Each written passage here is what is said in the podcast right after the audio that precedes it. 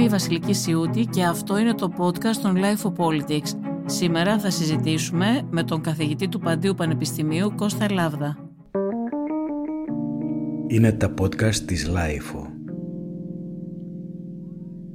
Κύριε Λάβδα, θέλω να σας καλωσορίσω στο στούντιο της Life και ενώ θα ήθελα, σας κάλεσα για να συζητήσουμε τα της εξωτερικής πολιτικής και ειδικά σε σχέση με την Τουρκία τα ζητήματα που υπάρχουν, αλλά έχετε γράψει ένα άρθρο για την ε, μεταπολιτική και θα ήθελα να σας κάνω μια ερώτηση γι' αυτό να μου πείτε τι σας παρακίνησε.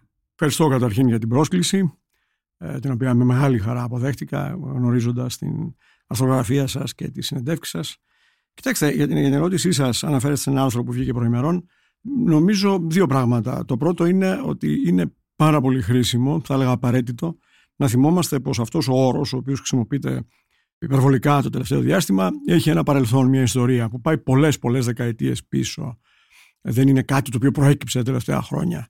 Λέω μήπως, μήπως λοιπόν, η αφορμή ήταν ε, η εκλογή Κασελάκη, γιατί χρησιμοποιείται ειδικά με την εκλογή Κασελάκη, χρησιμοποιείται έτσι η πολύ πιο έντονα. Η αφορμή βεβαίως ήταν η, η, υπερβολική χρήση του όρου που φαντάζομαι οφείλεται στην εκλογή Κασελάκη στο ΣΥΡΙΖΑ και ίσως και τη συμπεριφορά ε, μέχρι στιγμής του νέου αρχηγού του ΣΥΡΙΖΑ. Αλλά αυτό που πράγματι με παρακίνησε να απαντήσω στην ερώτησή σας είναι πρώτον το γεγονός ότι πρέπει να γίνει σαφές ότι είναι ένας όρος που έχει μεγάλη προϊστορία. Δεν είναι κάτι που προέκυψε τώρα εξαιτίας κάποιων νέων φαινομένων τα οποία έχουμε και γι' αυτό σκεφτήκαμε ένα νέο όρο να τα περιγράψουμε. Δεν πρόκειται περί αυτού. Και το δεύτερο είναι ότι έχω πολλές επιφυλάξεις για τη χρησιμότητα του όρου. Θεωρώ πως είναι από εκείνους τους όρους που χρησιμοποιούνται εύκολα, αλλά δημιουργούν σύγχυση γιατί σημαίνουν πολλά πράγματα ταυτόχρονα. Και νομίζω αυτό βγαίνει από το άρθρο, ή τουλάχιστον ελπίζω ότι αυτό βγαίνει από το άρθρο. Και είδα με, με κάποια ευχαρίστηση ότι πήραν τηλέφωνο, μου στείλαν μηνύματα να το σχολιάσουν και άνθρωποι με τους οποίους δεν συμφωνώ πολιτικά, ιδεολογικά, επιστημονικά κτλ. Άρα υπήρχε ανάγκη για μια κάπως βαθύτερη συζήτηση για το τι σημαίνει, τι δεν σημαίνει και τι δεν μπορεί να σημαίνει μεταπολιτική. Θα σας έλεγα επιτροχάδιν ότι έχει φτάσει να σημαίνει τουλάχιστον τρία πράγματα. Το πρώτο είναι, έχει ένα αρνητικό πρόσημο και είναι η αντίληψη ότι υπάρχουν στοιχεία πολύ πέρα από το πολιτικό περιεχόμενο, τα οποία ορίζουν όλο και περισσότερο τις πολιτικές διαδικασίες και βεβαίως και τις εκλογικές διαδικασίες. Αυτή είναι μια χρήση που γίνεται κατά κόρον και έχει, όπως είπα, ένα αρνητικό πρόσημο βεβαίως. Δεύτερον, υπάρχει παράλληλα μια άλλη αντίληψη που λίγο πολύ μας λέει ότι η μεταπολιτική είναι μια νέα ευκαιρία για να αποδεσμευτούμε από δουλειές, προβλήματα, δίκτυα, πελατειακές σχέσεις, εξαρτήσεις, οικογενειακές φατρίε κτλ. του παρελθόντος. Και αυτό μοιάζει γοητευτικό σε μια χώρα όπως η Ελλάδα που κατεξοχήν πάσχει από οικογενειοκρατία, αναξιοκρατία και έχει ένα παρελθόν πελατειακότητα στην πολιτική. Ούτε αυτό όμως είναι κάτι καινούριο κατά τη γνώμη μου, διότι τα υλικά που συνθέτουν την πολιτική με διάφορους τρόπους επανασυνδέονται και μπορούμε να ξαναδούμε και κύκλους και ασυνέχειες και πάλι συνέχειες, άρα δεν είναι κάτι καινούριο. Και υπάρχει και μια τρίτη έννοια μεταπολιτικής που χρησιμοποιείται επίσης επί πάρα πολλές δεκαετίες, θα σας έλεγα πριν το Δεύτερο Παγκόσμιο Πόλεμο, και σημαίνει τον στοχασμό επί της πολιτικής, όπως λέμε μεταθεωρία, έτσι, μεταεπιστήμη, άρα επιστημολογική. Αυτό επίσης έχει πολλές αναφορές, η τρίτη αναφορά της Metapolitics και Metapolitics στα γερμανικά. Άρα νομίζω ότι το άρθρο ήθελε να δείξει πρώτον ότι υπάρχει προϊστορία, δεύτερον ότι δεν σημαίνει απαραίτητα αυτό που ο καθένας μας νομίζει ότι σημαίνει και τρίτον ότι σε τελική ανάλυση είναι ένας όρος που χρησιμοποιείται από πάρα πολλούς με συγκεχημένο περιεχόμενο και άρα τίνει να δικαιώνει την δεύτερη από τις τρεις ενιαίες του, δηλαδή το πρόβλημα περί του περιεχομένου. Και η χρησιμότητά του, αν υπάρχει, βρίσκεται στο να συγκαλύπτει ακριβώς τις απορίες και την άγνοια που έχουμε για αυτό που θέλουμε να πούμε. Με άλλα λόγια, αν θέλουμε να πούμε κάτι, πρέπει να προβληματιστούμε για το πώς θα το εκφέρουμε και πώς θα το χαρακτηρίσουμε. Θέλουμε να το πούμε πολιτική που αφιερώνεται αποκλειστικά στο εφήμερο και το ευμετάβλητο και την πλαστικότητα, ας πούμε, την πλαστίσιτη έτσι, της, της πολιτικής διαδικασίας, ας το πούμε έτσι. Θέλουμε να πούμε ότι είναι μια πολιτική η οποία αποδεσμεύεται από προηγούμενα πολιτικά δίκτυα, ας το πούμε έτσι. Θέλουμε να πούμε ότι μας δίνει την ευκαιρία να στοχαστούμε σε ένα ψηλότερο επίπεδο την πολιτική, όπως η μεταπολιτική θα μπορούσε να ερμηνευτεί επιστημολογικά, ας το πούμε και έτσι. Αλλά η χρήση του όρου είναι κατά την άποψή μου προβληματική, δημιουργεί σύγχυση και κατά αυτή την έννοια δεν διευκολύνει την πολιτική επικοινωνία τελικώς. Γιατί αν εγώ εννοώ κάτι άλλο, εσείς εννοείτε κάτι άλλο, ένας τρίτος μας ακούει εννοεί κάτι τρίτο, τότε αυτό είναι μια κακή εξέλιξη για τον πολιτικό λόγο. Άρα γίνεται κακή χρήση του όρου και από τους δημοσιογράφους, έτσι, που εννοούν περισσότερο αυτό που λέτε, ότι μετά την πολιτική ότι δεν ασχολούμαστε με το περιεχόμενο και την ουσία της πολιτικής αλλά με την εικόνα, την επικοινωνία κτλ. Άρα δεν είναι σωστός αυτός Νομίζω ότι είναι ένας προβληματικότατος όρος και νομίζω ότι μπερδεύει μάλλον παρά μας βοηθά να δώσουμε το περιεχόμενο και το νόημα το οποίο υποτίθεται ότι θέλουμε να δώσουμε. Σε σχέση με αυτό που είπατε δε, ότι είναι μια φάση, λένε μερικοί, μια περίοδος στην οποία εγκαταλείπεται η εστίαση για τα περιεχόμενα της πολιτικής είναι ανακριβές. Είναι ανακριβές γιατί έχουν υπάρξει περίοδοι στις οποίες κατεξοχήν υπήρχε προσπάθεια να εγκαταλειφθεί η συζήτηση για τα περιεχόμενα της πολιτικής και να ασχολείται ο κόσμος, οι πολλοί, έτσι όπως έλεγαν οι αρχαίοι, οι πολλοί να ασχολούνται με άρτο και θεάματα, έτσι, με έμφαση στα θεάματα. Δεν είναι κάτι καινούριο. Βεβαίως παρατηρούνται τέτοια φαινόμενα. Βεβαίως, φαντάζομαι, θα μου πείτε, η τεχνολογία, η σύγχρονη, το διαδίκτυο, τα reality, η, αυτή η θεατρικοποίηση με την πολύ κακή έννοια όμως του όρου της ε, ανθρώπινης συνύπαρξης δημιουργεί προϋποθέσεις για αυτό το πράγμα. Αλλά στο πλαίσιο προηγούμενων τεχνολογικών περιβαλλόντων θα σας έλεγα ότι υπήρχαν αντίστοιχα φαινόμενα. Μετά λόγω εξελίξεων διεθνών, κοινωνικών, ταξικών, οικονομικών, δεν ξέρω τι άλλο, κατά κάποιο τρόπο τα ξεπεράσαμε και στη συνέχεια τα ξαναβλέπουμε. Άρα δεν είναι ένα νέο στάδιο στο οποίο βρισκόμαστε. Και προσέξτε, για όποιον θεωρεί ότι είναι ένα νέο στάδιο, θα πρέπει να σκεφτεί ότι κατά κάποιο τρόπο εμέσως το δικαιολογεί. Εάν έχουμε μπει σε ένα νέο στάδιο, πρέπει να δούμε πώς θα αντιμετωπίσουμε. Να σας ρωτήσω κάτι πάνω σε αυτό. Ξεφεύγουμε λίγο, αλλά δεν πειράζει. Υπάρχει μία τάση των παλαιότερων mm-hmm. και εννοώ και πολιτικούς αναλυτές και δημοσιογράφους γενικά να ωρεοποιούν το παρελθόν. Υπάρχει μια νοσταλγία και να ασκούν πολύ μεγάλη κριτική στο, στις σημερινές συνθήκες στο σήμερα.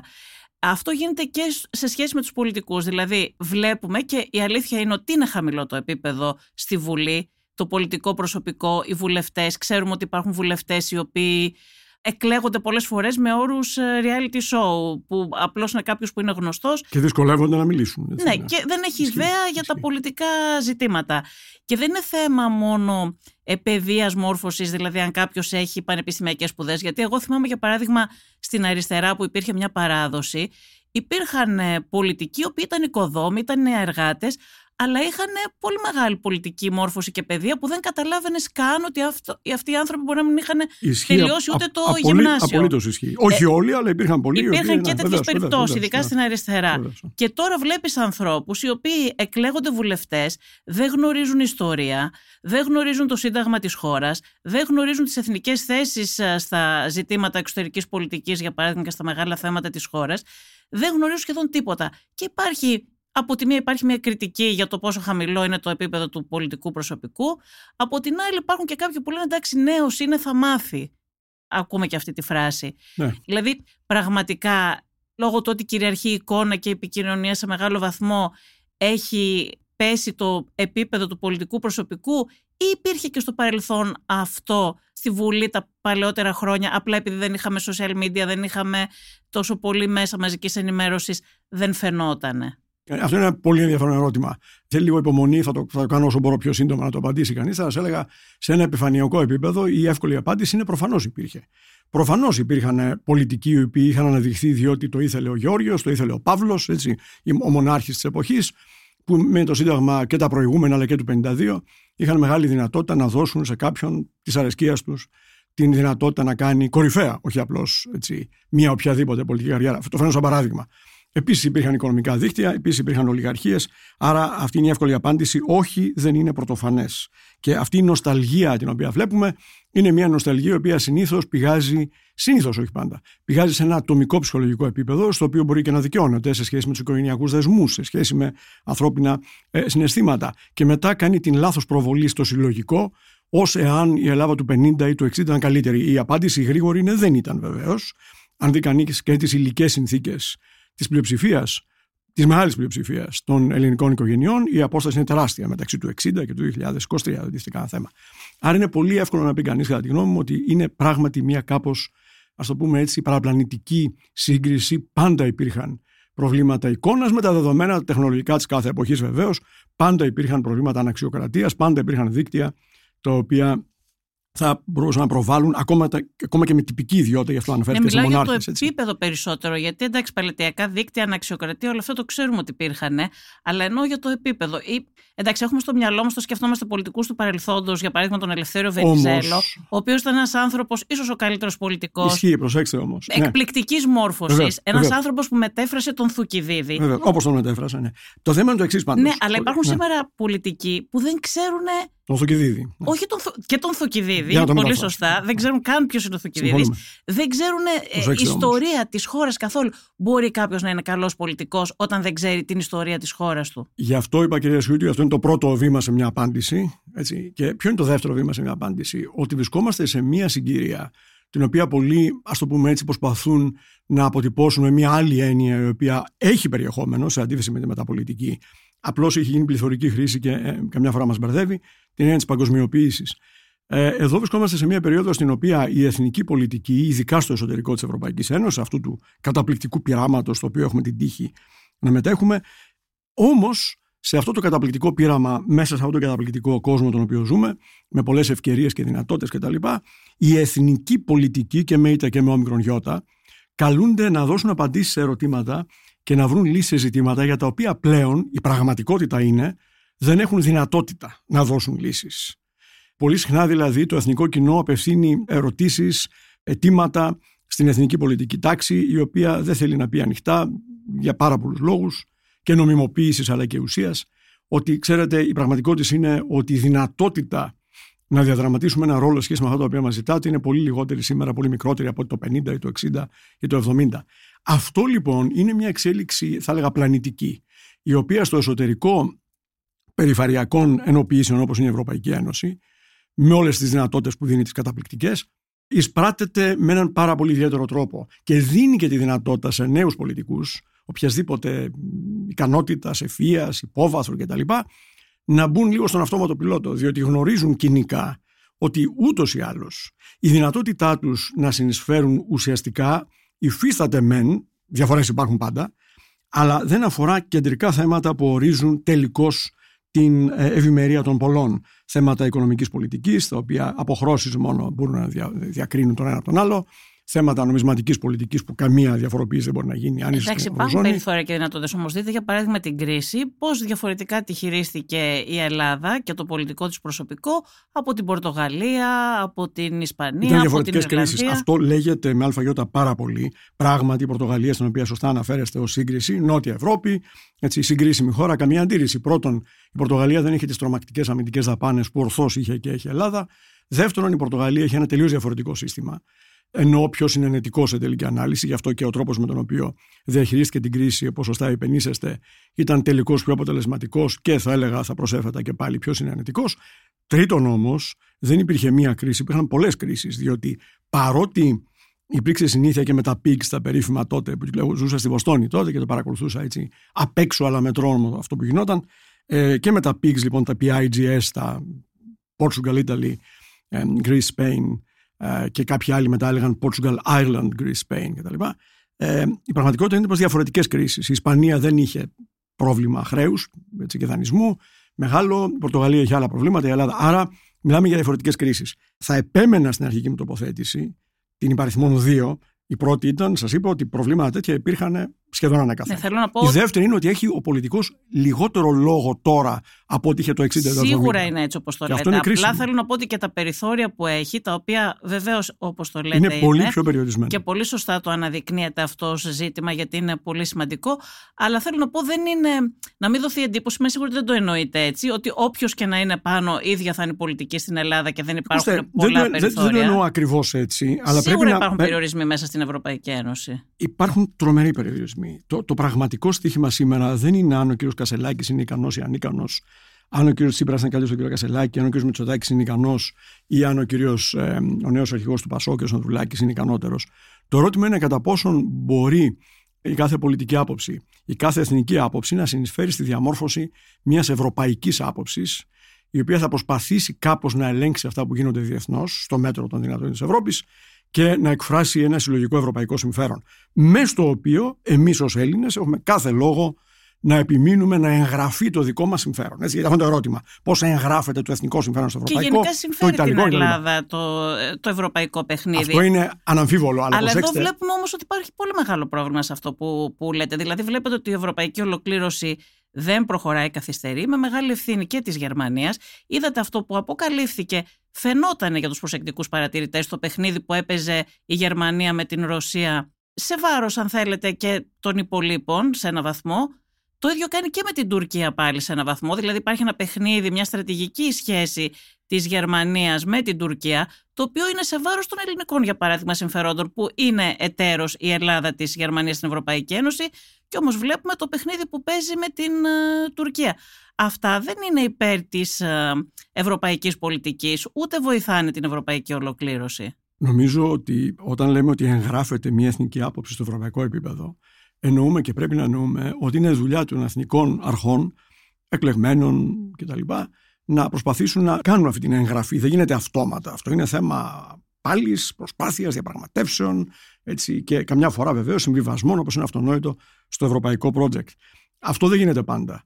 Ε, δεν γίνεται πάντα είτε λόγω έλλειψης ισχύως, είτε λόγω έλλειψης ευθεία, είτε λόγω έλλειψης συμμαχιών, είτε λόγω κακής συγκυρίας, είτε λόγω πολύ ισχυρής ε, επίδρασης επί των πολιτικών κάποιων επιμέρους εθνικών συμφερόντων. Σας θυμίζω το ρόλο που παίζουν ορισμένες ολιγαρχίες, μεταξύ άλλων και στην Ελλάδα, στη διαμόρφωση εθνικής πολιτικής. Κατά συνέπεια, το ότι η Γερμανία φρόντιζε τα γερμανικά συμφέροντα στο εσωτερικό της Ευρωπαϊκής Ένωσης και φρόντιζε με πολύ καλές τιμές ενέργειας που της έδινε η Ρωσία να χτίσει το γερμανικό οικονομικό θαύμα, γιατί αυτό είναι αυτό που λέτε ουσιαστικά, περί αυτού πρόκειται, δεν με εκπλήσει, γιατί είναι φυσικό η Γερμανία να κοιτάζει τα γερμανικά συμφέροντα. Μακάρι και η Ελλάδα να κοίταζε τα ελληνικά, η Ιταλία, Ιταλία. Και μετά να βλέπαμε πώς αυτό συντίθεται με έναν τρόπο ο οποίος κάθε φορά προσπαθεί να πετύχει και την εμβάθυνση. Δυστυχώ. Το θέμα είναι να μην γίνεται σε βάρο των υπολείπων, βέβαια. Έτσι, γιατί... είναι, είναι αδύνατο να μην γίνεται λίγο και σε βάρο των υπολείπων. Γι' αυτό και μιλάμε για συμφωνίες πακέτα, που σημαίνει ότι σε κάτι εγώ θα υποχωρήσω, σε κάτι εσύ θα υποχωρήσει, σε κάτι θα υποχωρήσει ο τρίτος και θα δούμε τι είναι αυτό το οποίο στις προτεραιότητες που βάζει κάθε πρωτεύουσα μπορεί να κάνει λίγο πίσω, ώστε κάποια άλλη προτεραιότητα να είναι μπροστά, αλλά κάποια άλλη δική της μεθαύριο, ενδεχομένως αγροτική, ενδεχομένως στις μεταφορές, ενδεχομένως κάτι άλλο στη φύλαξη συνόρων, να μπει πιο μπροστά αυτό το εσωτερικό παιχνίδι είναι, θα σας έλεγα, η πεμπτουσία της Ευρωπαϊκής Ενωπής. Αλλά, υπάρχει ένα τεράστιο αλλά. Εδώ και αρκετά χρόνια, θα σας έλεγα σχηματικά, από τη Σύνοδο της Κοπενχάγης στι αρχέ δεκαετίας του 90, μετά το τέλος του ψυχρού πολέμου, και το λέω γιατί έχει σχέση το ένα με το άλλο, εγκαταλείφθηκε η, η περίφημη ρίση ότι μπορεί να έχεις ή διεύρυνση ή εμβάθυνση. Και θεωρήθηκε κακός και από πολλούς συναδέλφους ότι είναι δύο όψει του ίδιου νομίσματος, δηλαδή ότι μπορεί να έχεις και διεύρυνση και εμβάθυνση. Εκεί πια μπαίνουμε σε μια άλλη φάση. Δεν είναι απλώς το ζήτημα της δυσκολίας να φτάσει σε συμφωνίες πακέτα, όπου η Ιταλία θα κάνει λίγο πίσω, ας πούμε, στην Αλία και η Ελλάδα θα κάνει λίγο πίσω στις μεταφορές και η Γερμανία θα κάνει πίσω στο ενεργειακό και η Γαλλία σε κάτι άλλο, ώστε να μπορέσουμε μεταξύ μας να βρούμε έτσι, ο καθένας κάτι που γνήσιος να συμφέρει και να πάμε παραπέρα. Είναι το πρόσθετο ότι ορίζουμε ότι η διεύρυνση θα συνεχίζεται επάπειρον. Ακούμε για την Ουκρανία σήμερα και είναι ένα πάρα πολύ ενδιαφέρον και αμφιλεγόμενο θέμα πρέπει σώνει και καλά τα Δυτικά Βαλκάνια και το καθεξής. Αυτό αναβάλει για πάντα το ερώτημα της εμβάθυνσης κατά τη γνώμη μου. Το παλιό δηλαδή δίλημα που πολλοί θεωρητικοί είχαν θέσει διεύρυνση ή εμβάθυνση και εν πάση περιπτώσει πώς ακριβώς μπορείς να τα, να τα συντεριάσεις ξαναμπαίνει και ξαναμπαίνει γιατί η Ουκρανία Φερρυπή είναι μια τεράστια χώρα με τεράστια προβλήματα που θέλει μια τεράστιο project ανοικοδόμηση το οποίο βεβαίως η Ευρώπη έχει ευθύνη να το αναλάβει εν μέρη το ίδιο ισχύει όμως για τις διεθνείς αγορές, το ίδιο ισχύει για τις ΗΠΑ, το ίδιο ισχύει για τον Καναδά κτλ. Άρα που θα έπρεπε επίσης να πάρουν μερίδιο της ευθύνης. Άρα θα σας έλεγα ότι το εσωτερικό ζήτημα του πώς φτάνουμε σε ένα εθνικό συμφέρον και σε ένα ευρωπαϊκό συμφέρον είναι ένα. Το άλλο ζήτημα είναι κατά πόσο η Ευρώπη μπορεί να παίξει το ρόλο αυτού που πριν από χρόνια χαράψει του περιφερειακού σταθεροποιητή. Ο ρόλος της Ευρωπαϊκής Ένωσης ως περιφερειακού σταθεροποιητή είναι ένας ρόλος τον οποίο οι ΗΠΑ απέτησαν μετά το 1991, μετά το τέλος του ψυχρού πολέμου. Και η Ευρωπαϊκή Ένωση ανέλαβε τελικώ. Το θέλουν πραγματικά, δηλαδή οι ΗΠΑ. Βεβαίως το θέλουν. Βεβαίως θα αναλάβει η Ευρωπαϊκή Ένωση να γίνει μια τεράστια. Γιατί υπάρχει και μια ανταγωνιστική σχέση. Υπάρχει και θα υπάρχει, αλλά προσέξτε, η προτεραιότητα της όποιας Αμερικανικής κυβέρνησης, ανεξαρτήτω αν είναι ο Τραμπ στο ένα άκρο ή ο Biden, ο πολύ σοβαρός συνεχιστής, λίγο πολύ τη αντίληψη Ομπάμα στο άλλο άκρο, είναι ότι η Ευρωπαϊκή Ένωση πρέπει να αναλάβει να κάνει κράτη-μέλη τους πάντες και τα πάντα περίπου στην Ευρασία, θα σε πω καν στην Ευρώπη, να εγκαταλείψει τα όνειρα για μια ομοσπονδιακή εμβάθυνση και να μπορέσει έτσι να σταθεροποιήσει την περίμετρό της. Άρα από την Αμερικανική οπτική γωνία, με δεδομένο πως δεν βλέπουν γεωπολιτικό ανταγωνιστή πλέον στην Ευρώπη. Αυτό για ποιο λόγο, για να ελέγξεις περισσότερο ας πούμε την Ρωσία. Ε... Για να σταθεροποιήσει τις, τις κρίσεις που υπάρχουν και θα υπάρχουν, για να περιορίσει την ισχύ της Ρωσίας στην πρώην Σοβιετική Αυτοκρατορία, η οποία εξακολουθεί να διαλύεται με τον τρόπο που βλέπουμε. Επιτρέψτε μου μια παρένθεση. Όλα αυτά που βλέπουμε, μακροσκοπικά ειδωμένα, είναι κυρίως οι πόλεμοι των διαδόχων κρατών της Σοβιετικής Ένωσης. Αυτό βλέπουμε ακόμα. Έτσι. Δεν ναι. εισέβαλε όντως αδίστακτος και απίστευτα επικίνδυνος Πούτιν στη Δανία, εισέβαλε στην Ουκρανία. Και υπάρχει ένα παρελθόν σχέσεων, το οποίο είναι πολύ ενδιαφέρον, το οποίο όποιος το αγνοεί δεν καταλαβαίνει τι συμβαίνει μπροστά στα μάτια του. Το να μην το αγνοείς δεν σημαίνει ότι δικαιολογείς εννοείται εξίσου την εισβολή. Έτσι, είναι άλλο το άλλο, το άλλο. Λέω λοιπόν ότι αν η Ευρώπη αποδεχθεί αυτό το ρόλο του περιφερειακού σταθεροποιητή, πηγαίνοντας από διεύρυνση σε διεύρυνση, όπου τελικώς θα τεθεί και το θέμα της Τουρκίας στο, στο μέλλον, εκεί η Ευρώπη θα χάσει κάθε δυνατότητα να περάσει σε μια φάση εμβάθυνσης, η οποία θα ευνοήσει το εσωτερικό παιχνίδι για το οποίο μιλάγαμε προλίγου. Ναι, κύριε Λάβδα, όμως, να δούμε λίγο τι έγινε στην Αρμενία. Πού ήταν η Ευρωπαϊκή Ένωση σε αυτά που έγιναν στην Αρμενία; Και υπάρχει κόσμος που δεν ξέρει. Νομίζουν ότι οι Αρμένοι είναι ακόμα μαζί με τους Ρώσους κτλ. Αγνοούν ότι η Αρμενία έχει κάνει, μιλάμε για ένα δημοκρατικό λαό. Μιλάμε με ιστορική για, παράδοση. Με ιστορική Ακριβώς και με δεσμούς και με την ε, Ελλάδα ιστορικούς. Αυτοί οι άνθρωποι έχουν ε, κάνει μια επιλογή φιλοδυτική τα τελευταία αρκετά χρόνια. Έχουν μια ηγεσία η οποία είναι φιλοδυτική και αυτό ήταν και η αφορμή για να ε, κατηγορήσει και ο Πούτιν την Αρμενία ότι α, εσείς είσαστε με τη Δύση, πηγαίνετε τώρα στη Δύση να σας βοηθήσει κτλ. κτλ που τους γύρισαν την πλάτη. Εδώ φαίνεται όμως ότι γιατί υπάρχει μια στρατηγική συμμαχία τα τελευταία αρκετά του Ερντογάν με τον Πούτιν. Ε, δεν φαίνεται να ήταν πολύ άμυρος ε, ευθυνών σε αυτή την ιστορία ή να μην γνώριζε τι γίνεται ο, ο Ερντογάν. Μάλλον φαίνεται να είχε τη συνένεσή του αυτό που συνέβη εκεί. Συνέβη λοιπόν μια εθνοκάθαρση μπροστά στα μάτια μας. Και συμβαίνει και τώρα που μιλάμε. Και συμβαίνει και τώρα που μιλάμε, εξελίσσεται. Και δεν μιλάει σχεδόν κανείς. Δηλαδή, αυτά που λέγονται είναι σχεδόν προσχηματικά. Όλοι δηλώνουν σοκαρισμένοι στη Δύση και στην Ευρωπαϊκή Ένωση και είναι όλοι απόντες. Και αυτό μοιάζει και με μεγάλη ήττα και της Ευρωπαϊκής Ένωσης σε σχέση με την εξωτερική της πολιτική και όχι μόνο. Γιατί δεν μιλάει; Για λίγο αζέρικο πετρέλαιο. Ίσως, ε, ίσως, ίσως για πολύ αζέρικο αέριο. Το θέμα είναι ότι όλη αυτή η εξέλιξη μας θυμίζει και πάλι κάτι που θα έπρεπε να το γνωρίζουμε. Ότι η Δύση δεν έχει το προνόμιο να μπορεί να απευθύνεται στην Ινδία, στο Πακιστάν, σε άλλες ανερχόμενες δυνάμεις, στη Βραζιλία, στη Νότια Αφρική, στους BRICS, στη Σανκάη, οπουδήποτε, ακόμα και στην Κίνα και να κουνάει το δάχτυλο θεωρώντας ότι έχουμε κατακτήσει στις διεθνείς σχέσεις, όχι στο εσωτερικό μας. Έτσι, βεβαίως έχουμε κατακτήσει μετά από πολλούς αιώνες μια αξιοζήλευτη ισορροπία, στο πω έτσι, στο εσωτερικό μας. Αλλά η Δύση δεν είναι σε θέση να κουνάει το δάχτυλο σε ανερχόμενες δυνάμεις και να τους λέει τι είναι ηθικό στις διεθνείς σχέσεις, τι είναι κανονιστικό, ποιες είναι οι σωστές νόρμες και ποιες δεν είναι. Και αυτό δυστυχώς, το παράδειγμα που φαίνεται, το αποδεικνύει για μία ακόμα φορά. Ενώ ε, κάνουμε τους υπολογισμούς μας στην Ευρωπαϊκή Ένωση, άνθρωποι ξεριζώνονται και ξεριζώνονται από μια περιοχή στην οποία η αρμενική παρουσία πάει πολλούς, πολλούς, πολλούς αιώνες πίσω. Πολλούς αιώνες πίσω. Και τα συνέπεια θα συμφωνήσω. Από την άλλη μεριά, ξέρετε πολύ καλά κυρία Σιούτη, ότι η ιστορία του Ναγκόνο Καραμπάχ, του Αρτσάχ κλπ. είναι περίπλοκη.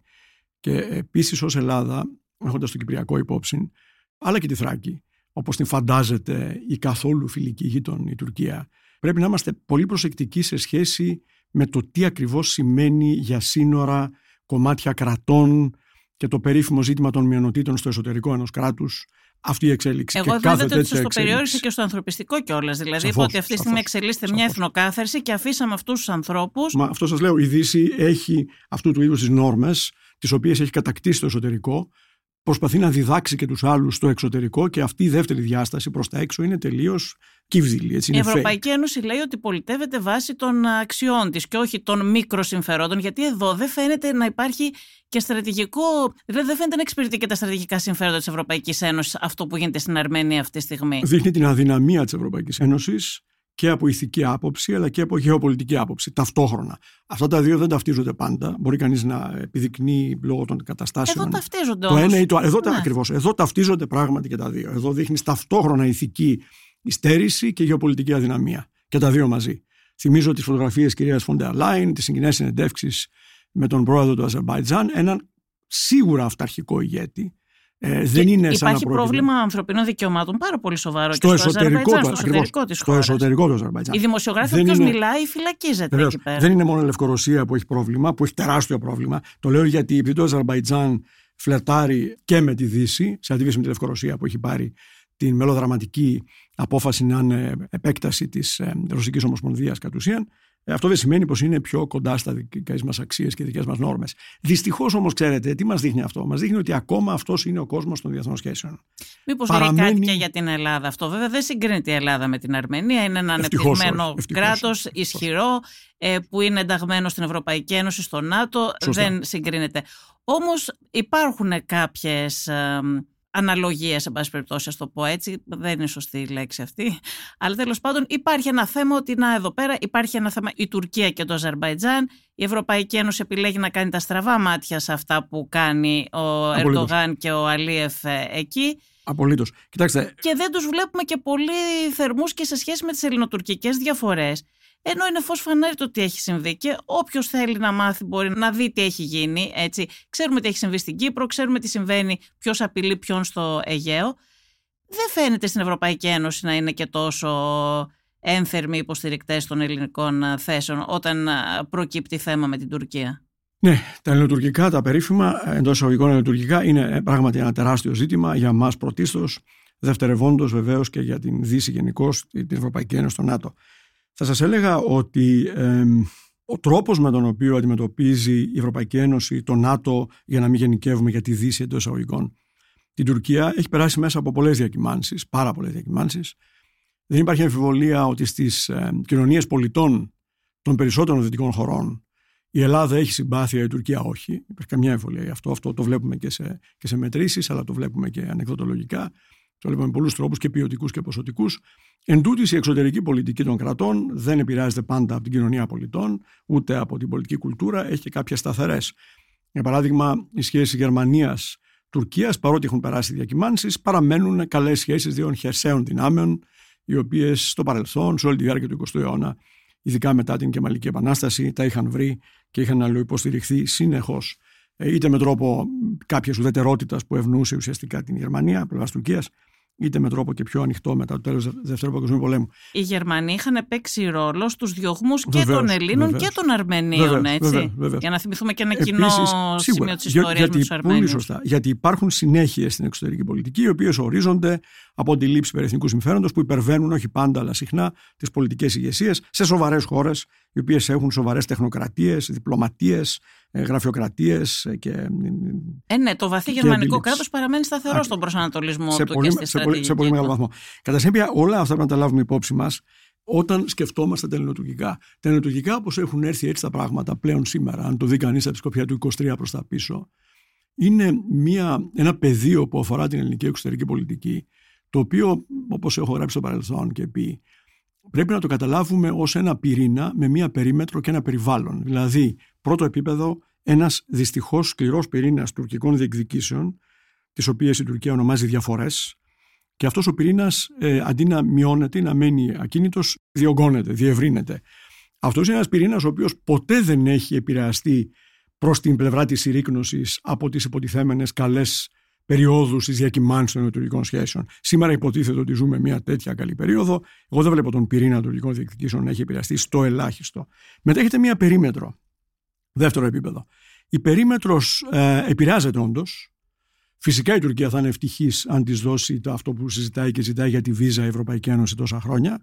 Αυτό σημαίνει πως μπορεί να έχουμε κάπως λιγότερες παρενοχλήσεις στο Αιγαίο. Αυτό σημαίνει πως μπορεί να ξοδεύουμε λιγότερα χρήματα. Αυτό σημαίνει ότι μπορεί να μειωθεί κάπως το, το κλίμα της έντασης. Δεν υπάρχουν θέματα ασφάλειας, κύριε Λάβδα, να έρχονται οι Τούρκοι χωρίς βίζα μα, στην μα, Ευρωπαϊκή Ένωση και στην Ελλάδα. Σας λέω ότι η μεγάλη εικόνα είναι ότι πρέπει να διακρίνουμε τον πυρήνα από την περίμετρο. Ακόμα και αν η περίμετρος με κάποιο τρόπο μετασχηματιστεί, ο πυρήνας δεν θα πειραχτεί καθόλου. Και αυτό σημαίνει ότι βεβαίως θα σημαίνει ότι όχι μόνο στην Ελλάδα, αλλά και σε άλλες χώρες της Ευρωπαϊκής Ένωσης και του ΝΑΤΟ, στο οποίο μετέχει άλλωστε και η Τουρκία, θα έχουμε περισσότερους Τούρκους πράκτορες, θα έχουμε περισσότερα σαμποτάζ, θα έχουμε όλα αυτά τα οποία, αν τα εξηγήσεις, Να, και σου ήδη δίνουν την υπάρχουν ταμπέλα πάρα του, πολλοί συνωμοσι... Τούρκοι του πράκτορες. συνωμοσιολόγου. Έτσι. Δηλαδή μόνο, μόνο τις φωτογραφίες και το υλικό Βεβαίως, που έχουν βεβαίως. από τους α, αντικαθεστωτικούς Τούρκους που ζουν στην Πολύ- ε, πολύ σωστά. Γερμανία και στη Σουηδία Βεβαίως. που βλέπουμε να βγαίνουν συνέχεια Νομίζω- στα τουρκικά μέσα πληροφορίες από την παρακολούθησή τους κτλ. Καταλαβαίνουμε τι γίνεται; Ακριβώς. Και νομίζω ότι πρέπει. Ανοίγω μια παρένθεση. Είπα ότι άμα κανείς το εξηγεί, του βάζουν και την ταμπέλα του συνωμοσιολόγου και τελειώνει. Η συνωμοσιολογία είναι ένα επικίνδυνο, ένας επικίνδυνος ιός Αρκεί να μην φτάσουμε στο άλλο να νομίζουμε ότι τίποτα δεν προκύπτει στις διεθνείς σχέσεις μέσω συνεννοήσεων. Προφανώς προκύπτει. Η συνωμοσιολογία είναι ένα πολύ κακό πράγμα, αλλά όταν μιλάς με δεδομένα. Αλλά υπάρχουν και συνωμοσίες. Αλλά, αλλά, υπάρχουν, βασικά αυτό, όπως το λέτε, αλλά υπάρχουν και συνωμοσίες. Και εδώ μιλάμε και για πραγματικά γεγονότα. Έτσι. Η συνωμοσιολογία, αν στηρίζεται σε εικασίες και σε φαντασιώσεις, είναι συνωμοσιολογία κατά, Η ίδια η έννοια προέκυψε από απεχθή και βλακώδη ανορθολογικά φαινόμενα, όπως ήταν αντισιωνιστικές θεωρίες, ναι. όπως ήταν τα, αυτά τα οποία ξέρουμε το παρελθόν. Καμία σχέση με τα οποία συζητάμε. Απολύτως και καμιά φορά χρησιμοποιείται ακριβώς για να φημώσει μια άποψη η οποία δεν είναι στο mainstream έτσι τη. Ακριβώς. Περισσότερο λογοκρισία ακριβώς, χρησιμοποιείται πολλές φορές όταν, όταν δεν απαντά στα πραγματικά γεγονότα. Αλλά να σας ρωτήσω και κάτι για τον. Επιτρέψτε μόνο ναι. ένα λεπτάκι, αν μου επιτρέπετε. Και το τρίτο επίπεδο για τους ακροατές μας είναι το περιβάλλον. Το περιβάλλον δεν εξαρτάται από εμάς, από την Τουρκία. Το περιβάλλον είναι περιφερειακό, είναι διεθνές το ότι ο Πούτιν εισέβαλε μαζικά, σαν να βρισκόμαστε στο 19ο αιώνα, στην Ουκρανία για να χτυπήσει το Κίεβο και να αλλάξει το καθεστώς και να αλλάξει ουσιαστικά την ισορροπία, είναι κάτι το οποίο επηρεάζει το περιβάλλον. Ε, έδωσε μεγάλη ισχύ στην Τουρκία, της αύξησε πάρα, πάρα πολύ το ρόλο της. Ακόμα καμιά φορά ψυχαγωγούμε διαβάζοντας απόψεις συναδέλφων της περίοδου εκείνης που ε, έλεγαν ότι θα πρέπει να πάρει ένα μάθημα ο νεοθεωρητισμό του Πούτιν ώστε να πάρει μάθημα και η Τουρκία εξ αυτού. Δεν μπορώ να το σχολιάσω καν, με, με ξεπερνάει. Άρα το περιβάλλον έχει και πιο ήπιες διαστάσεις, αλλά έχει καμιά φορά και αυτή τη διάσταση του πολέμου με την πολύ παραδοσιακή έννοια. Αυτά τα τρία επίπεδα, πυρήνας, περίμετρος και περιβάλλον, πρέπει μονίμως να τα έχουμε μπροστά μας συνέχεια όταν μιλάμε σοβαρά για τα ελληνοτουρκικά. Και φοβάμαι ότι θα εξακολουθήσουμε να μιλάμε για αυτά για πάρα πολλά χρόνια. Να σας πω κάτι. Βλέπουμε αυτή τη στιγμή, πολύ ε, σωστά αναφερθήκατε πριν ε, στο πώς νομίζαν κάποιοι ότι θα έπαιρνε ένα μάθημα και ο αναθεωρητισμός της Τουρκίας και εδώ βλέπουμε τον Πούτιν να είναι σύμμαχος με τον Ερδογάν. Έτσι, αυτό ατύπως, το, ναι. Ατύπως, ναι. Ατύπως, ναι. ναι. Αυτό που, είναι, που θα έπρεπε να μας προβληματίζει πάρα πολύ είναι ότι βλέπουμε αυτή τη στιγμή μια Τουρκία η οποία και στο εσωτερικό της είδατε έβαλε καταδίκασε ισόβια τον ε, Καβάλα. Βλέπουμε πώς είναι το σύστημα της δικαιοσύνης, βλέπουμε πώς είναι το σύστημα των ανθρωπίνων δικαιωμάτων. Βλέπουμε ότι είναι μια χώρα, επί Ερντογάν έχεις βάλει σε τόσες χώρες και παρόλα αυτά οι Ηνωμένες Πολιτείες και η Ευρωπαϊκή Ένωση διαγωνίζονται με τη Ρωσία αυτή τη στιγμή ποιος θα πάρει στην αγκαλιά της στην Τουρκία; Αν θα πάει με τη Ρωσία, αν θα πάει με, την, με τη Δύση. Και σε αυτό το πλαίσιο, αυτή τη στιγμή, όχι μόνο δεν έχει υποστεί για παράδειγμα κυρώσεις από την Ευρωπαϊκή Ένωση για όλα όσα έχει κάνει και σε βάρος της Ελλάδας, αλλά δέχεται η Ελλάδα αυτή τη στιγμή μία πίεση να υποχωρήσει σε κάποια θέματα, τουλάχιστον να δείχνει ότι συζητάει, ότι βγάλε το ένα, βγάλε το άλλο, μη φωνάζεις για αυτό, μη φωνάζεις για εκείνο, προκειμένου να κατευναστεί η Τουρκία ή να πάρει ένα δώρο για να έρθει πιο εύκολα στην αγκαλιά της δύσης. Εγώ δεν καταλαβαίνω να σας πω σε αυτό το σημείο και τις Ηνωμένες Πολιτείες σε έναν βαθμό. Δηλαδή γιατί δεν βλέπουν ότι τα τελευταία χρόνια η Ελλάδα και επί Κυριάκου Μητσοτάκη είναι ένας πολύ σταθερός και αξιόπιστος σύμμαχος για τις Ηνωμένες Πολιτείες Αμερικής.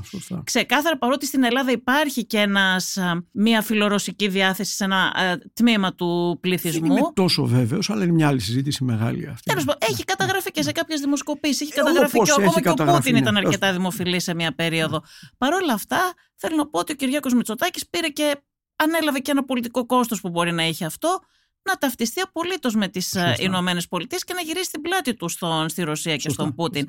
Γιατί οι Ηνωμένες Πολιτείες δεν αναγνωρίζουν αυτό το πράγμα στην ε, ελληνική κυβέρνηση ότι είναι ένας πολύ αξιόπιστος και Πιτσίπρα πάλι δεν αμφισβητήθηκε αυτό έτσι φούλα υπέρ των Ηνωμένων Πολιτειών ήταν και της στρατηγικής συμμαχίας κτλ.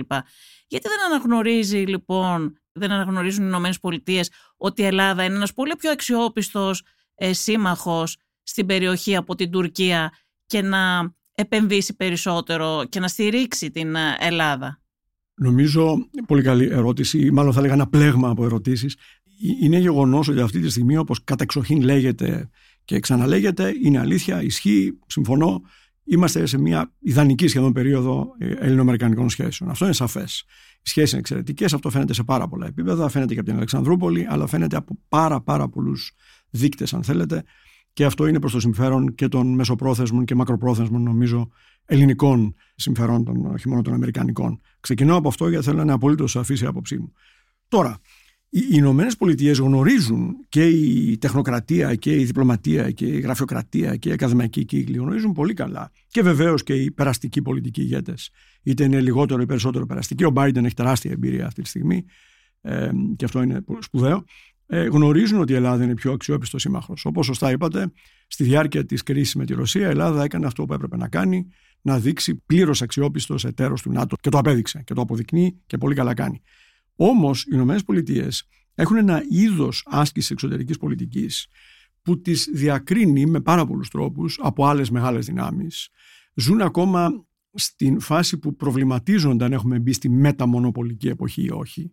Πολλοί στι ΗΠΑ πιστεύουν ότι είμαστε ακόμα σε μια μονοπολική εποχή, όπου ο βασικός πόλος είναι οι ΗΠΑ και υπάρχουν και κάποιες άλλες ανερχόμενες δυνάμεις οι οποίες παλεύουν αλλά δεν έχουν καμία ουσία.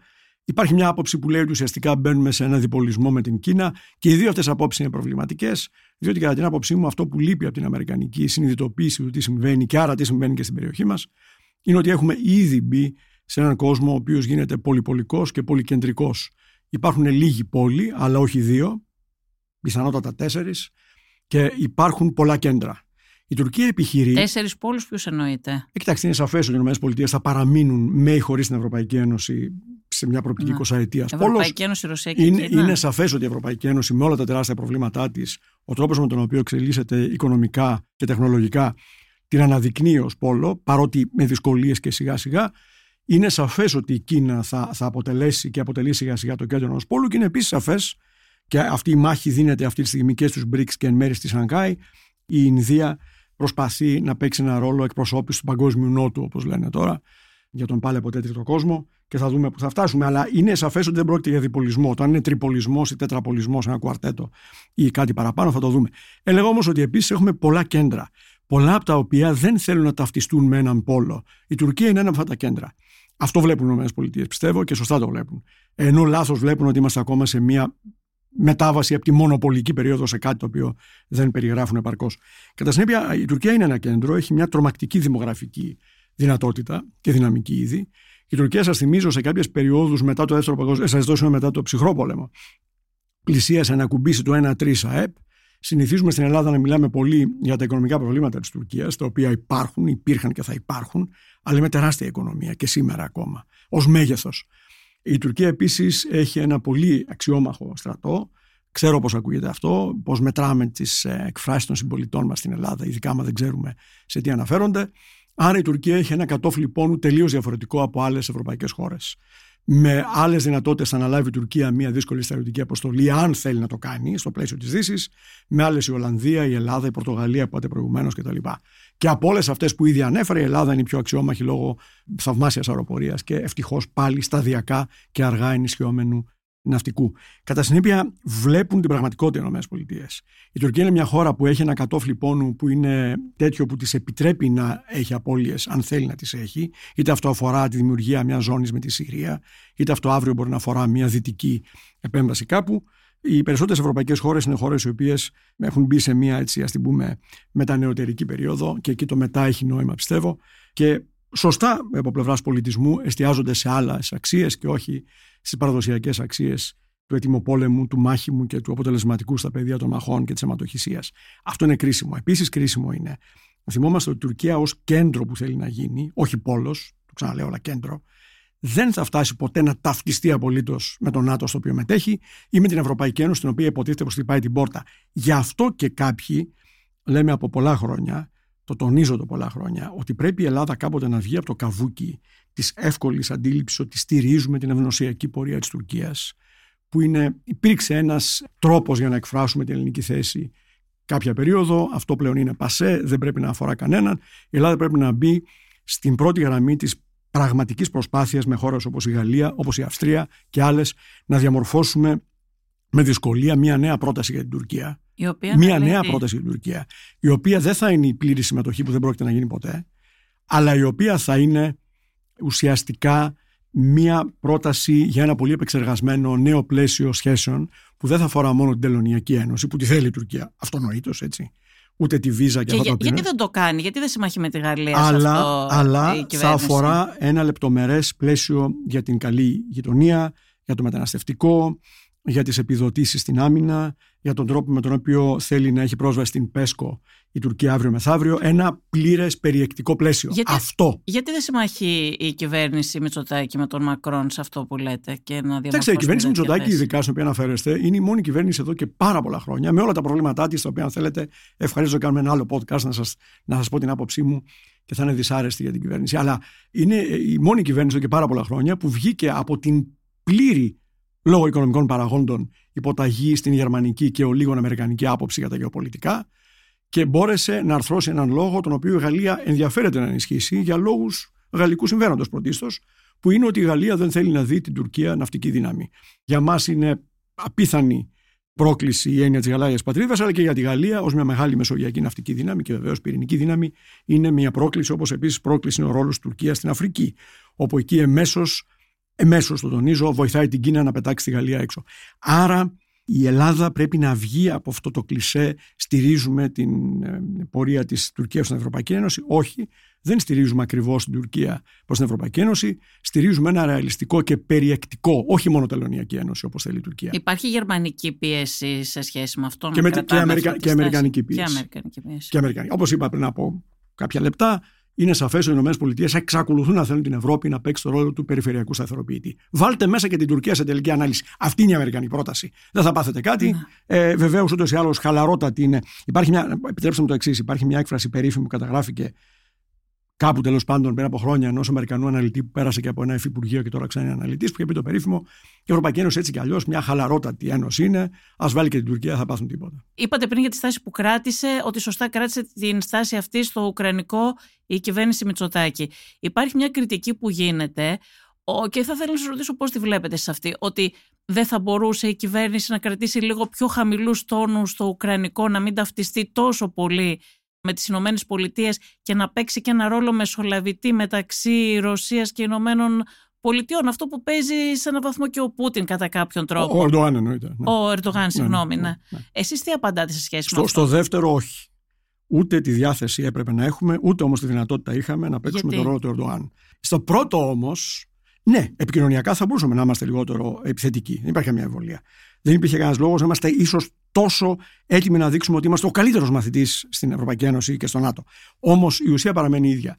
Η Ελλάδα έπρεπε να αποδείξει, αν και εν πάση περιπτώσει μέσα σε ένα πλαίσιο ίσως μεγαλύτερης κοσμιότητας απέναντι στη Ρωσική Ομοσπονδία, ότι είναι μια χώρα του ΝΑΤΟ. Τελεία, παύλα. Στο δεύτερο που ρωτήσατε, η άποψή μου είναι κάθετη επίσης όχι.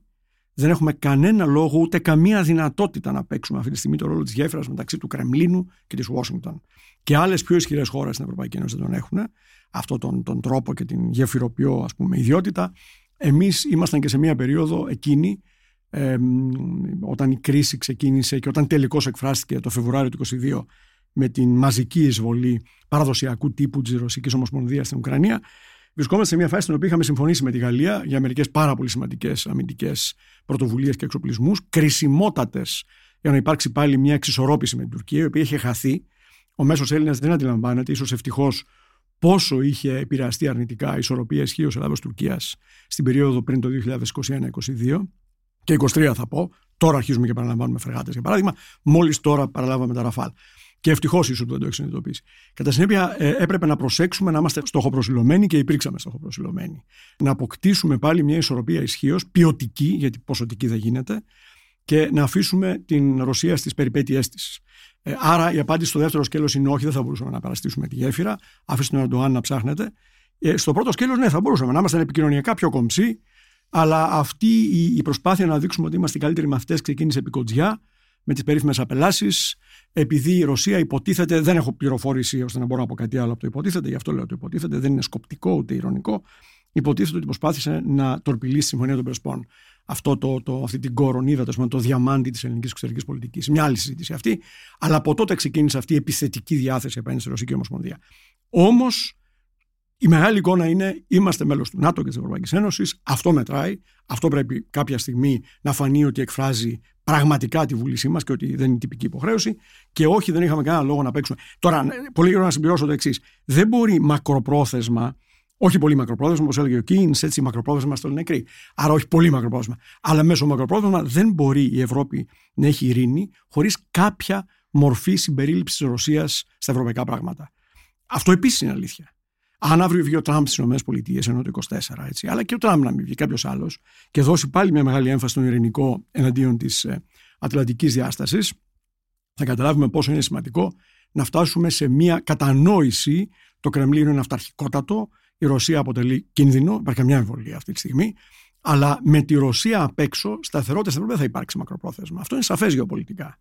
Αλλά δεν είναι η Ελλάδα αυτή η οποία έχει κάποιο λόγο να κάνει αυτό που κάνει. Εδώ πέρα η Ελλάδα δεν προσπαθεί, ξαναλέω, να παίξει ένα ρόλο πρωτοπόρου στη διαμόρφωση ενός πλαίσιου ευρωτουρκικού. Για λόγους πολλούς και εντυπώσεων στο εσωτερικό και ενός βραχικυκλώματος, εν πάση περιπτώσει, προς τα έξω. Λέμε ότι βοηθάμε την Τουρκία. Δεν σημαίνει απολύτως τίποτα. Άρα ελπίζω ότι είμαι σαφής όχι, δεν θα μπορούσαμε να παίξουμε ρόλο γέφυρας. Ναι, θα μπορούσαμε να είμαστε επικοινωνιακά πιο προσεκτικοί. Αλλά ο ρόλος μας είναι στο ΝΑΤΟ. Να ρωτήσω λίγο κάτι. Η Ελλάδα, γιατί στο θέμα του μεταναστευτικού βλέπουμε όλοι όχι μόνο εργαλειοποιείται από τον Ερντογάν όπως έχει εργαλειοποιηθεί και παλιά και αυτό, ξέρετε, κάποιοι το λέγανε και λέγανε και γι' αυτό κάποιοι το θεωρούσαν ε, συνωμοσιολογία περίπου. Αλλά πλέον είναι κοινά αποδεκτό, όλοι το ομολογούν και στην Ευρωπαϊκή Ένωση και οι ίδιοι οι Γερμανοί και όλοι ότι ο Ερντογάν όντως εργαλειοποιεί το μεταναστευτικό. Άλλωστε, το 20 το έκανε φανερά τους έβαζε τους ανθρώπους αυτούς στα, στα λεωφορεία και τους έφερνε στα, στα σύνορα. Όμως εδώ πέρα βλέπουμε πάλι τώρα, ακούσαμε τον Πρωθυπουργό να λέει ότι θα πάμε με, την, με τον Ερντογάν να κάνουμε μια συμφωνία για το μεταναστευτικό, μια καινούργια συμφωνία η οποία ίσως ανακοινωθεί και τον Δεκέμβριο. Μα πώς θα κάνει συμφωνία, περιμένουν να λύσουν το μεταναστευτικό, συζητώντας με τον Ερντογάν, που ο ίδιος ο Κερίδης, ο Υπουργός Μετανάστευσης, είπε προχτές ότι πώς ο Ερντογάν ενισχύει τις ροές αυτές με το να έχει καταργήσει τη βίζα σε πολλές χώρες, με το να έχει φθηνά αεροπορικά ειστήρια από τις χώρες αυτές που έρχονται με 50 ευρώ στην uh, Τουρκία, με την ενθάρρυνση των uh, κυκλωμάτων και των διακινητών και της διακίνησης κτλ. Δηλαδή θα πάνε να λύσουν, αφού η Τουρκία το χρησιμοποιεί αυτό για να πιέσει την Ευρωπαϊκή Ένωση, για να πιέσει την Ελλάδα, για να τη φέρει σε δύσκολη θέση. Πώς θα λύσεις το πρόβλημα, και αυτή τη στιγμή το χρησιμοποιεί για να εκβιάζει. Επαναλαμβάνουν συνεχώς ότι έχουν 4 εκατομμύρια πρόσφυγες από τη Συρία. Μα τους πρόσφυγες αυτούς τους προκάλεσε ο κύριος Ερντογάν και τους προσκάλεσε. Δηλαδή και ο ίδιος είχε, ε, η Τουρκία είχε παρέμβει στο θέμα της ε, Συρίας. Έτσι, είχε επέμβει και ίδια, έτσι και στρατιωτικά και ε, τους είχε και προσκαλέσει η Ελλάδα, γιατί θυμόσαστε ότι θέλει να φτιάξει αυτή την περίφημη safe zone που δεν προχώρησε τελικά και τώρα δεν έχει τι να τους κάνει τους Σύρους, αφού τους χρησιμοποιήσει σε έναν βαθμό και στην οικονομία της, έτσι, ως φτηνό εργατικό δυναμικό, γιατί περισσότεροι από αυτούς, τα 4 εκατομμύρια, δεν ξέρει ο κόσμος, νομίζουν ότι είναι όπως στην Ελλάδα, στα κάμπ. Και με δεδομένο ότι ξεπέρασε τον σκόπελο των εκλογών ο Ερντογάν, δεν έχει άμεσο συμφέρον αυτή τη στιγμή να τους χειριστεί κάπως. Ούτε, Εκβιάζει με αυτούς τους ανθρώπους. Ούτε να του ξεφορτωθεί. Άρα, πώς θα λύσουμε το πρόβλημα; Ο, ο μόνος τρόπος είναι να ανταποκριθούμε στο παζάρι που κάνει και να του δώσουμε κάποια πράγματα. Ποια λύση συνεννόηση μπορεί να γίνει με την Τουρκία; Νομίζω όμως, πρέπει να θυμόμαστε, συμφωνώ μαζί σας, νομίζω όμως πρέπει να θυμόμαστε δύο πράγματα παράλληλα. Το πρώτο είναι ότι κάθε ελληνική πρωτοβουλία σωστά εκφράζεται ως ευρωπαϊκή πρωτοβουλία, ως ελληνική και ευρωπαϊκή. Και εκεί το πραγματικό ερώτημα είναι κατά πόσο η Ελλάδα θα μπορέσει να συνδιαμορφώσει, έστω σε αυτό το κουτάκι το μικρό που αφορά το μεταναστευτικό και όχι το σύνολο των σχέσεων Ευρωπαϊκής Ένωσης Τουρκίας, τις σχέσεις Ευρωπαϊκής Ένωσης Τουρκίας. Έστω σε αυτό. Στο μέτρο που γίνεται μια προσπάθεια και νομίζω ότι γίνεται να συνδιαμορφωθούν με ελληνική πρωτοβουλία ή ελληνικό ρόλο οι σχέσεις Ευρωπαϊκής Ένωσης Τουρκίας, έστω ξεκινώντας από το μεταναστευτικό, θα είναι χρήσιμο. Δεν λέω ότι θα φτάσουμε κάπου και πάντα υπάρχει ο κίνδυνος της πολιτικής επικοινωνίας να πρέπει σώνεται καλά το Δεκέμβρη να υπογραφεί κάτι για να φανεί ότι έχουμε μια επιτυχία κτλ. Ελπίζω πως δεν πριτανεύει αυτή η λογική, αλλά το ότι πρέπει να ασχοληθούμε με τις σχέσεις Ευρωπαϊκής Ένωσης Τουρκίας ως προς το μεταναστευτικό, προφανώς πρέπει. Και δεν ασχολούμαστε με το να λέμε απλώς και μόνο πόσο κακή είναι η Τουρκία και πόσο απέσια. Όλοι οι σόφρονε άνθρωποι τα λέμε αυτά στην Ελλάδα. Είναι περίεργο πώς δεν τα λένε αυτοί που δεν τα λένε, αλλά δεν μπορούμε να μείνουμε εκεί όμως. Σίγουρα, ναι. Τώρα, το άλλο το οποίο θέλω να προσθέσω είναι ότι σε κάθε περίπτωση η Ελλάδα χρειάζεται. Εγώ όχι θέλω, όμως συγγνώμη, από θέλω να εκεί. τονίσω την ευρωπαϊκή υποκρισία περισσότερο και όχι γιατί έχετε πολύ δίκιο. Δεν έχει νόημα τώρα να λέμε συνεχώς άτι κακή είναι η Τουρκία. Όλοι ξέρουν Πώς τι να κάνει η φτιάξουμε Τουρκία. μια ευρωπαϊκή πολιτική. Η υποκρισία και της απέναντι- Ευρωπαϊκής Ένωσης είναι που μου κάνει εντύπωση. Μα τα είπαμε και για την Αρμενία και το Αζερβαϊτζάν πριν. Σωστά. Έτσι. Ναι. Ε, ισχύει αυτό που λέτε, αλλά επίσης ισχύει το γεγονός ότι πρέπει να δώσουμε έμφαση ως Ελλάδα στην εμβάθυνση που μας συμφέρει για πολλούς λόγους. Έτσι κι αλλιώς είμαστε με όλα τα καλά και τα κακά του στο ευρώ, τα τεράστια καλά και τα προβλήματά του παράλληλα. Άρα έχουμε κάθε λόγο να θέλουμε εμβάθυνση και όχι διεύρυνση. Το λέω με κάθε αφορμή, γι' αυτό και το επαναλαμβάνω. Τώρα, ε, υπάρχει και κάτι άλλο που να θυμόμαστε. Εγώ θα καταλάβαινα μια συμφωνία με την Αίγυπτο, για παράδειγμα, για ελεγχόμενη μετανάστευση με πολύ ελεγχόμενο τρόπο ανθρώπων που θα δουλέψουν στον αγροτικό τομέα, τον ελληνικό, για χύψη χρόνια, θα έχουν συγκεκριμένη ταυτότητα και μετά θα επιστρέψουν στην Αίγυπτο, θα βγάλουν κάποια χρήματα κτλ. Η Αίγυπτος είναι ένα παράδειγμα. Μπορώ να σκεφτώ και άλλα. Ενδεχομένως στην Ιορδανία, αν και η Αίγυπτος είναι για πολλούς λόγους προτιμότερη. Κατά συνέπεια, είναι λάθος να συνδέσουμε την προηγούμενη συζήτηση για τη μετανάστευση με το υπαρκτό ζήτημα ότι χρειαζόμαστε δυστυχώς ή ευτυχώς. Δυστυχώς χέρια στον αγροτικό τομέα τον ελληνικό που φαίνεται πως δεν είναι έτοιμη να τα προσφέρει η ελληνική νεολαία για λόγους δικής της αντίληψης, ε, σχεδίων, στρατηγικής και αυτονόητης ίσως Καλά, έχουμε και δημογραφικό πρόβλημα. Και ήθελα να σας ρωτήσω κατά πόσο το δημογραφικό πρόβλημα θεωρείτε ότι παίζει ρόλο στην ισχύ, στην εξωτερική πολιτική, στην ισχύ ενός κράτους και στην εξωτερική πολιτική; Τεράστιο. Τεράστιο. Τεράστιο. Είναι, είναι προφανές ότι η Ελλάδα είναι μία από εκείνες, δεν είναι η μόνη, δυστυχώς, ευρωπαϊκές χώρες που όλο και περισσότερο μπαίνουν στο πειρασμό να θεωρήσουν ότι θα λύσουν το δημογραφικό πρόβλημα με εισαγωγή νέου, ε, νέας ύλης, ανθρώπινης ύλης από έξω. Αυτή είναι μια δύσκολη προσπάθεια. Δεν σας λέω ότι είναι ακατόρθωτη. Και επίσης η επιφυλακτικότητα που μπορεί να έχει κανείς απέναντι σε αυτή την προσπάθεια δεν υποκρύπτει κάποιο ρατσισμό ή κάποια έτσι, αντίληψη ρατσιστική.